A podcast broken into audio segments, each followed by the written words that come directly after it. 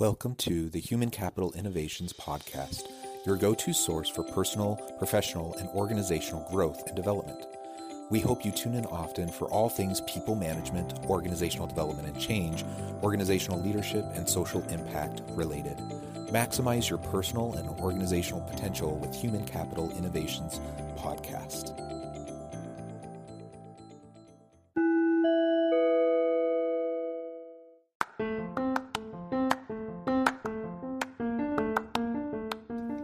Welcome to the Human Capital Innovations Podcast. In this HCI podcast episode, I talk with Dr. Jeff Williamson about shifts in the workforce and how human capital is utilized.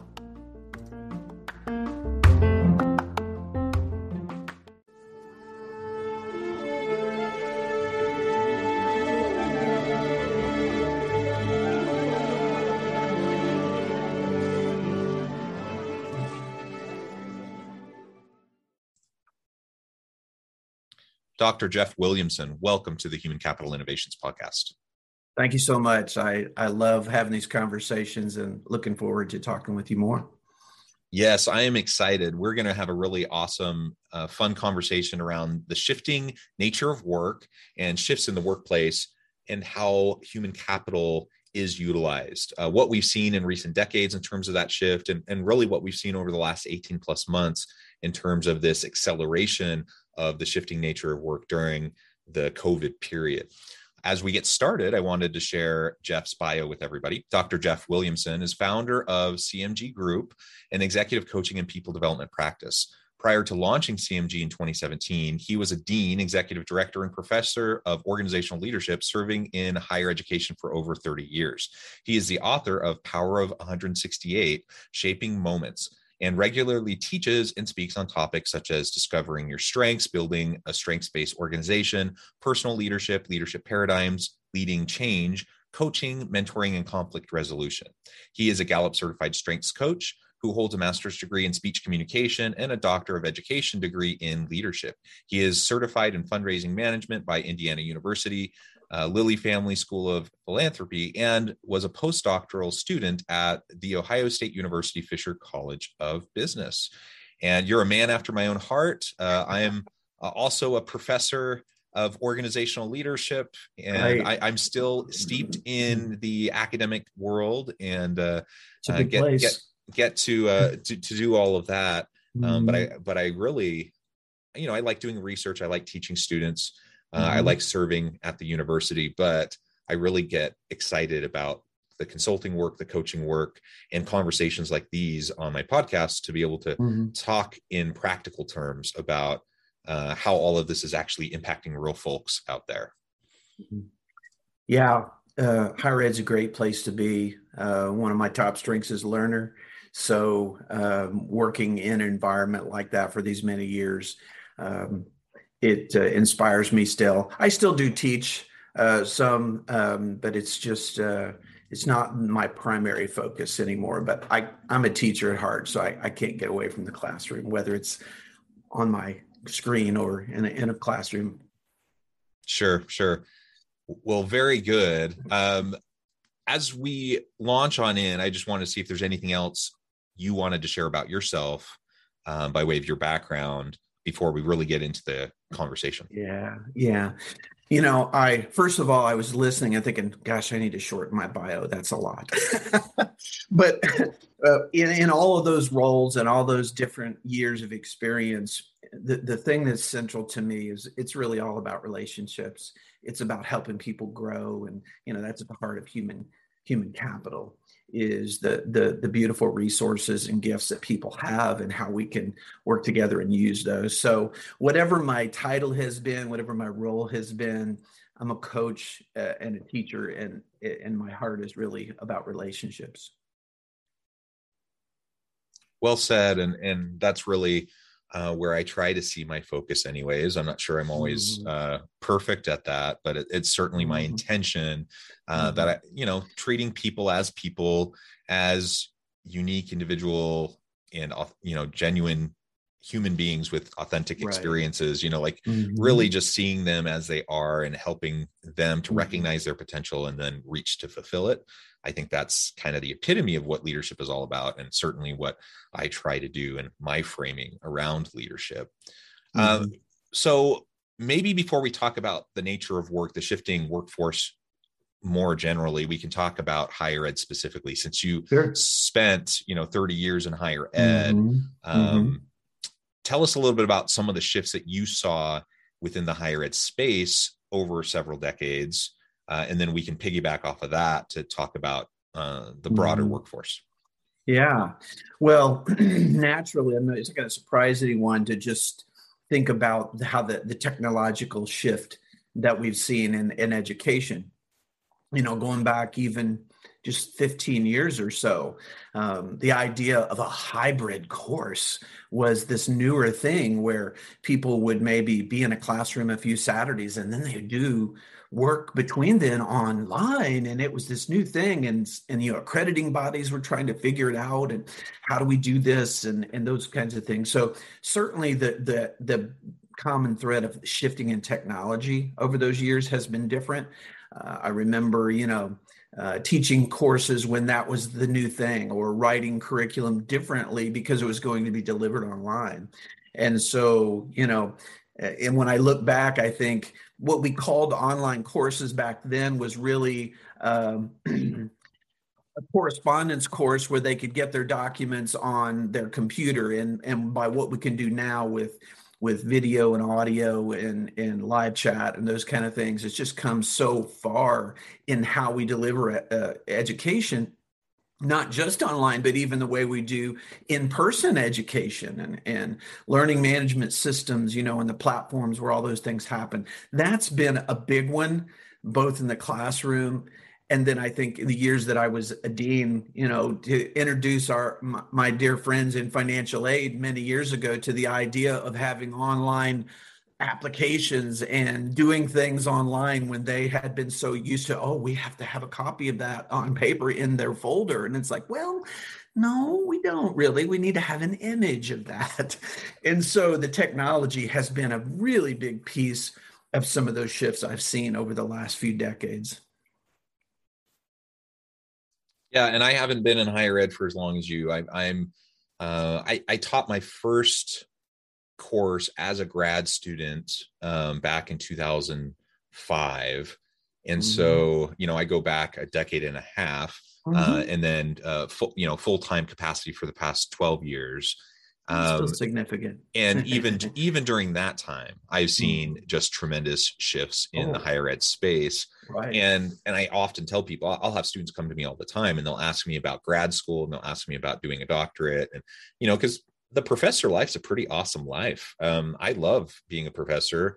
I love the autonomy, the flexibility. I love having a home base at my institution, and then mm-hmm. the flexibility and freedom to go off and do any really mm-hmm. anything else I want. Um, Good life. It's it's awesome, but it's you know the gauntlet of going through the doctoral program isn't for everybody and mm-hmm. it's it's getting harder and harder to find those coveted tenure track positions mm-hmm. and and the kind of the role and the nature of what i do as a professor has shifted even mm-hmm. in the you know 12 13 years that i've been a full-time professor uh, and so when i'm talking to students about that i just want them to be aware like kind of this old fashioned notion of like what a professor is um you know that's often portrayed in me in uh tv shows or movies yeah that's becoming less and less common. That does still Yeah. exist in certain institutions, but that's less and Mhm. less common. And Mhm. I, I spend way more time directly interacting with students as a mentor and a coach and Yes. working on projects and, and involving Mhm. students in research and those sorts of things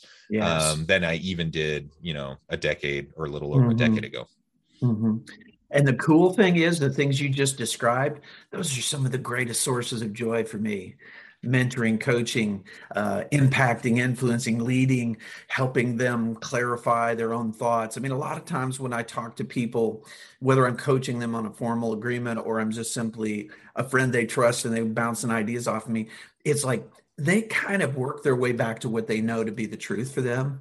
And they, it, it, I just kind of get to to be a good listener and to ask some questions that help to draw them out a little bit, but I think most of the time, not always, but most of the time, people are like, they kind of have somewhere deep in them what they really want to do with all their heart or what they feel this drawing or even a calling to. So a lot of times my job is to say, could you tell me why that you you seem really excited talking about that. Can you tell me more about why that excites you? Or wow, you're really passionate about that. Where did that come from? When did that start? You see those and you do that all the time. But those are the kind of questions that help people say, you know, when I was 10 years old, I had this experience and it really impressed me or it really motivated me. And I've always had my focus on that ever since. And I'm like, man, embrace that, figure out what to do with that. And uh, that's such a such a, a, high calling to get to be that person in, in a student's life. Yeah, and so I, I've really enjoyed that myself. And mm-hmm. like you said, the technological advances I think mm-hmm. of learning management systems from when I was a student um, back in the late 90s, early 2000s as an mm-hmm. undergrad, uh, mm-hmm. how far they've come when I was a student to when I was mm-hmm. first a you know first a professor, first teaching courses to now, and mm-hmm. it's I mean it's night and day. It's so it just is. so much better. yeah, um, thankfully yeah. for students and the student mm-hmm. experience and for student success. So all of that's wonderful. Now, of yeah. course, all of that this is just a microcosm of like the bigger picture of everything that's shifting in the workforce. And I would say with all the shifts in higher ed, there's been even more rapid shifts uh, mm-hmm. across industries as a whole. So let's talk mm-hmm. a little bit more about that mm-hmm. now. Yeah, sure. Well, it's no secret to anyone that the last couple years have been unsettling, have been challenging, have been difficult in many, many ways.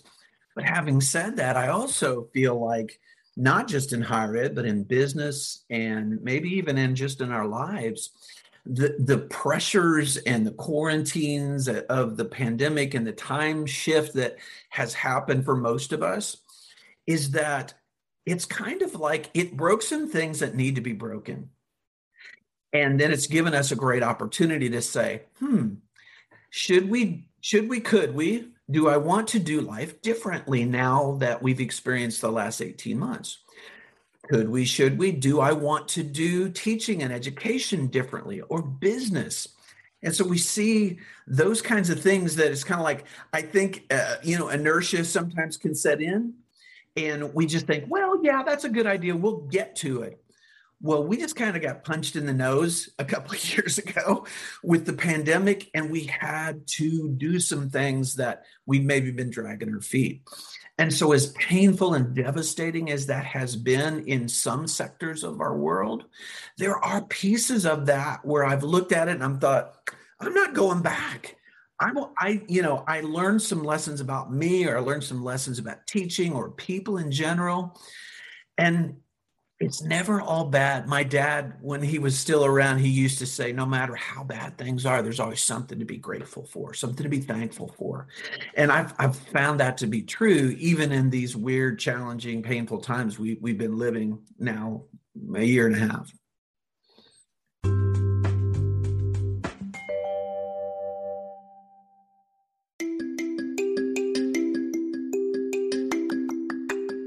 I'm excited to announce the publication of my new book from HCI Press, Bluer Than Indigo Leadership The Journey of Becoming a Truly Remarkable Leader.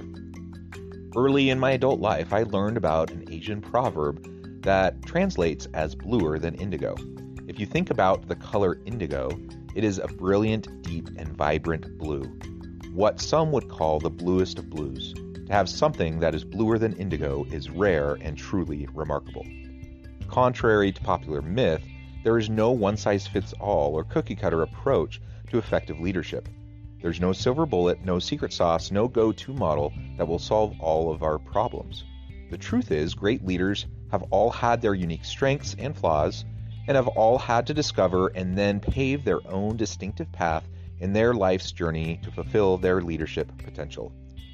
Bluer Than Indigo Leadership will help you discover your own path and explore those ordinary, everyday actions that will help you respond to an uncertain future and produce extraordinary results for individuals, teams, and organizations.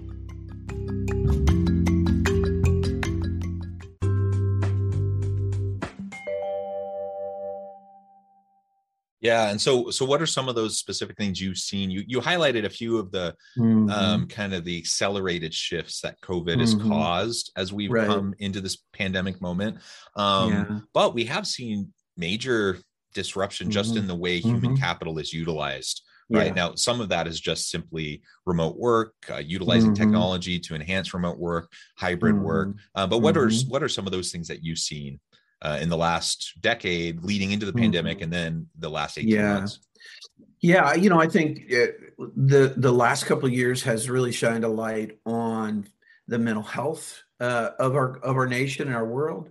Um, there's been a better focus on those types of things. I also see that you know companies are realizing um, the opportunities they have globally, where maybe ten years ago we kind of had a little bit more of a provincial mindset that it's like, well, you know, I'm near Chicago, and and that's going to have to be my main base of operations and and and now here I am chatting with you in, Utah and um, you know so businesses are learning to run differently. I remember working with a company that was a uh, tech engineering firm maybe six years ago, seven years ago, and they were already doing international remote teams long before it was a thing, long before uh, we realized that we could run companies from different continents.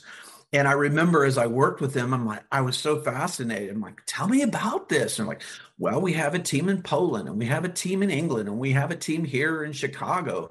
And even though I, you know, I think that was so cool, I was just like, I was blown away even just six, seven years ago that they were being so successful. And like a lot of companies, they later just let their lease run out and move completely to remote. And this is at least five years ago. And then to you know, fast forward to today, and we're, Yeah, and- having to do that. And just to add to that, so Yeah. you know, having teams in remote teams or even Mhm. teams in physical locations scattered around the Mhm. globe, you know, the, Mhm. for really large multinational firms, that's been a Mhm. thing for a while. And Right. coordinating that can be difficult, but you know, organizations have done that. But what you started to see even a decade Mhm. ago, um, six, seven years ago, is Mhm. is more of these kind of smaller firms starting to do that, where you just had small little hubs. And Yep. now, now what you see is it's gone even beyond that. So now I can have a team of say five people or 10 people, Mhm. and we're literally there's no two of us in the same country. Like we're scattered Mhm. all over the world. And Right. so really because of the technologies, um, it's totally possible. The only real constraint is time zones and just trying to make Right. sure that you're balancing how you're dealing with people's uh their time um, but Mhm. otherwise uh, it's it's it's completely possible so distributed workforce virtual Mhm. workforce all of this is just really sped up whether the trajectory Mm-hmm. was already moving that direction but it's just sped up Mhm. dramatically over the last 18 Right. months so that's a huge shift in how human capital has been utilized and it's opened up a, a global labor market Mhm. right so now that Yeah. like you said you're in chicago Mm-hmm. traditionally the thinking was i need either i need to hire people from right here around chicago or within Right. commuting distance or i Mhm. need to hire someone who i can transplant here uh, Mhm. you know and and they can move across country and they can land in chicago Mhm. now you know people are questioning that they're like well why Mhm. that's that's hugely disruptive and Yeah. expensive and Yeah. it cuts out of your potential labor pool Mhm. like the vast majority of all the qualified people that are out there so there's Yeah. you know the more we think about it the more we're like of course that doesn't really even make Mhm. sense like why don't we Mhm. just allow for um Mhm. you know leveraging all of the the uh, the skills the capabilities of people all over the world re- regardless of where they are if, they have the skills you know we can Mhm. use them in our organization i think that's a tremendous shift that's happened just in the last couple of years It is, and and it does open up such a talent opportunity, uh, and and where we find our human capital and how we work. Because you know, you you, you think of a, a place like Chicago, which is a great city, but there are people who live in other places who would never move to this region. They're like, I don't have a winter coat. I don't want a winter coat. You know, well, now you could go, great, stay in Utah, great, stay in Florida or, or Texas or wherever you might live. Uh, you're our top candidate, and we want to, we want you to work for us, and we happen to be based in Chicago or Milwaukee or wherever. And so, yeah, the the pool of talent uh, and the acceleration, I think, of the talent wars ha- has come with that. uh, where I, we can go when, wherever we need to, to to find the right person or the team of people for this role. It's really been huge uh, just to watch that the last five ten years. Yeah, and and there's definitely been some organizations that have resisted this shift and mm-hmm. it's to their detriment um you know because mm-hmm. now they're they're just going to be losing the battle of talent mm-hmm. and trying yeah. to get in you know uh, attract and mm-hmm. retain really great people mm-hmm. so I, mm-hmm. I, think even even those who are dragging their feet they're going to have to get there and they're going to have to get there yeah. quick or they're going to just be out of the game altogether agreed i mean you think about the companies uh, all the many many of i mean probably most of us higher ed or elsewhere we, you know we worked on our i worked on my patio two two springs ago and and uh, my kitchen table and here here in in my home office.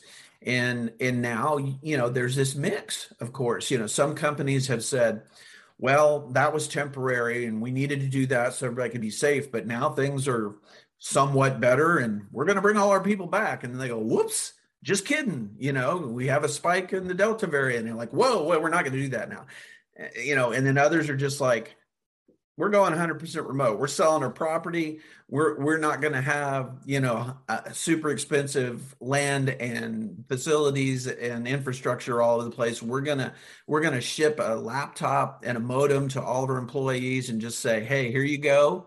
You know, you're on from this time to that time. Be you know, and and we're working that way now. Yeah, absolutely.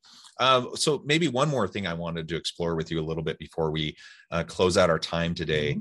Uh, what what have you learned over these past 18 plus months in mm-hmm. terms of time management, mm-hmm. your core values, principles and and the mm-hmm. guiding priorities for how you're yeah. going about your work and how you're working with your team uh, mm-hmm. i know for myself that the pandemic has caused me to self-reflect and really challenge a lot of you know kind of what i was used to the mm-hmm. like you mm-hmm. said the inertia and the status quo of like my work mm-hmm. life that most mm-hmm. of that's been challenged and I, i've definitely come to some new realizations so what have been some of those realizations for you yeah yeah well besides just the fact that i can work from anywhere that i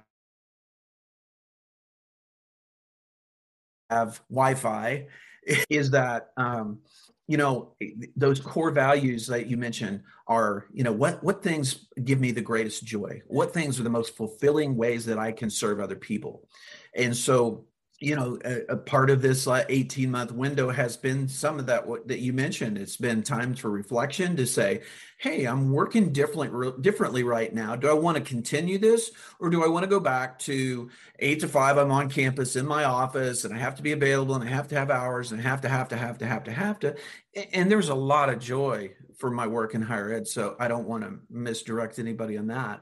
But working differently and integrating those things like you know uh, getting up and taking a 15 20 minute walk over the lunch hour yes i could have done that on campus but it's different to to, to do that these days so i think you know a, a, a better integration of health and activity levels and all those kinds of things have have improved during this time because I think we had to be more intentional in a lot of things. And then because we kind of had forced separation at times from people we loved in other places that know they can't fly and know they can't come visit right now, or I'm in quarantine and those kind of things.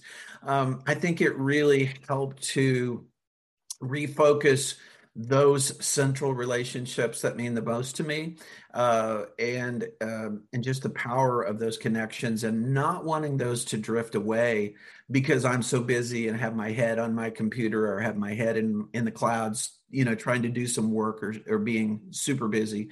So in some ways i mentioned earlier in the call i think some things that needed broken were broken uh, over the last several months. And and some of those i've said you know we'll wish it farewell and and give them a nice farewell but that's not coming back you know for me personally. And so um, you know i think it really it, it, narrowed my focus to those things that matter most to me. Um, and that includes work. It's not just like hey i'm, I'm not going to work anymore because i i want to have more joy in my life. I find great joy in my work because it's about people and relationships and helping them to grow and get better um, you know that's that's the strengths coach in me um, you know learner and strategic is like i want to help people figure out their their journey and have the greatest joy and fulfillment and then service to other people. That's a big one for me too. Yeah, awesome.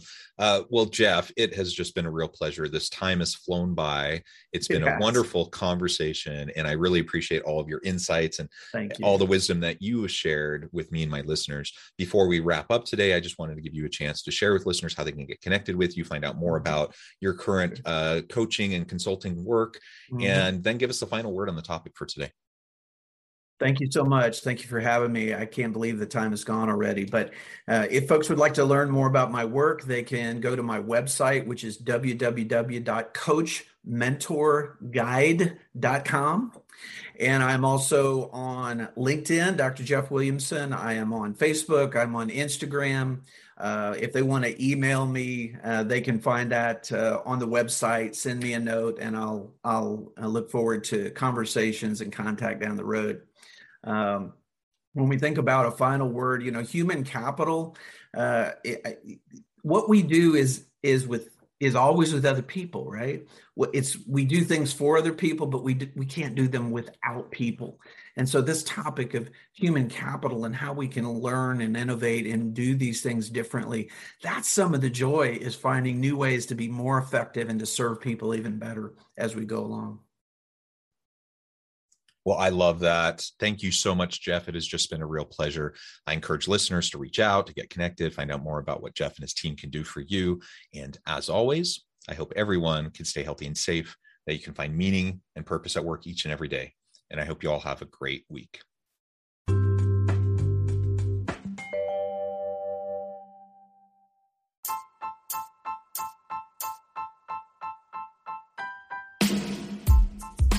Alchemy of truly remarkable leadership, ordinary, everyday actions that produce extraordinary results. Consider how the nature of work has shifted over the past 50 years. With increased globalization, rapid technological advancement, and the shift in economic composition, the average job of today looks very different than the average job of 50 years ago. What will the jobs and organizations of tomorrow look like? Moreover, what does this all mean for organizational leaders? What are the core competencies and capabilities of organizations and their leadership that are prepared for continued disruption and geopolitical and socioeconomic shifts?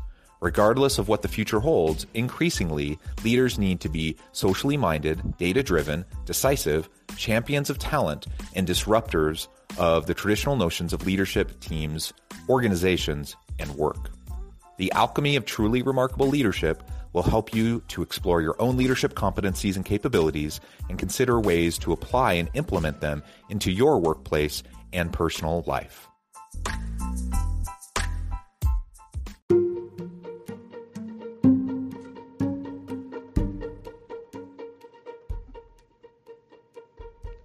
Check out Human Capital Innovations magazine, Human Capital Leadership.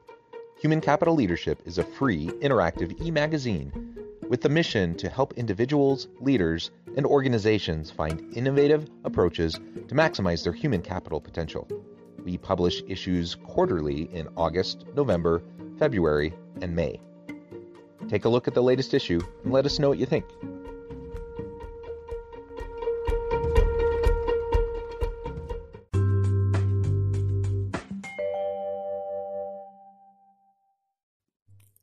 Thanks again for joining us for this episode of the Human Capital Innovations Podcast. I hope you stay healthy and safe and that you have a great week.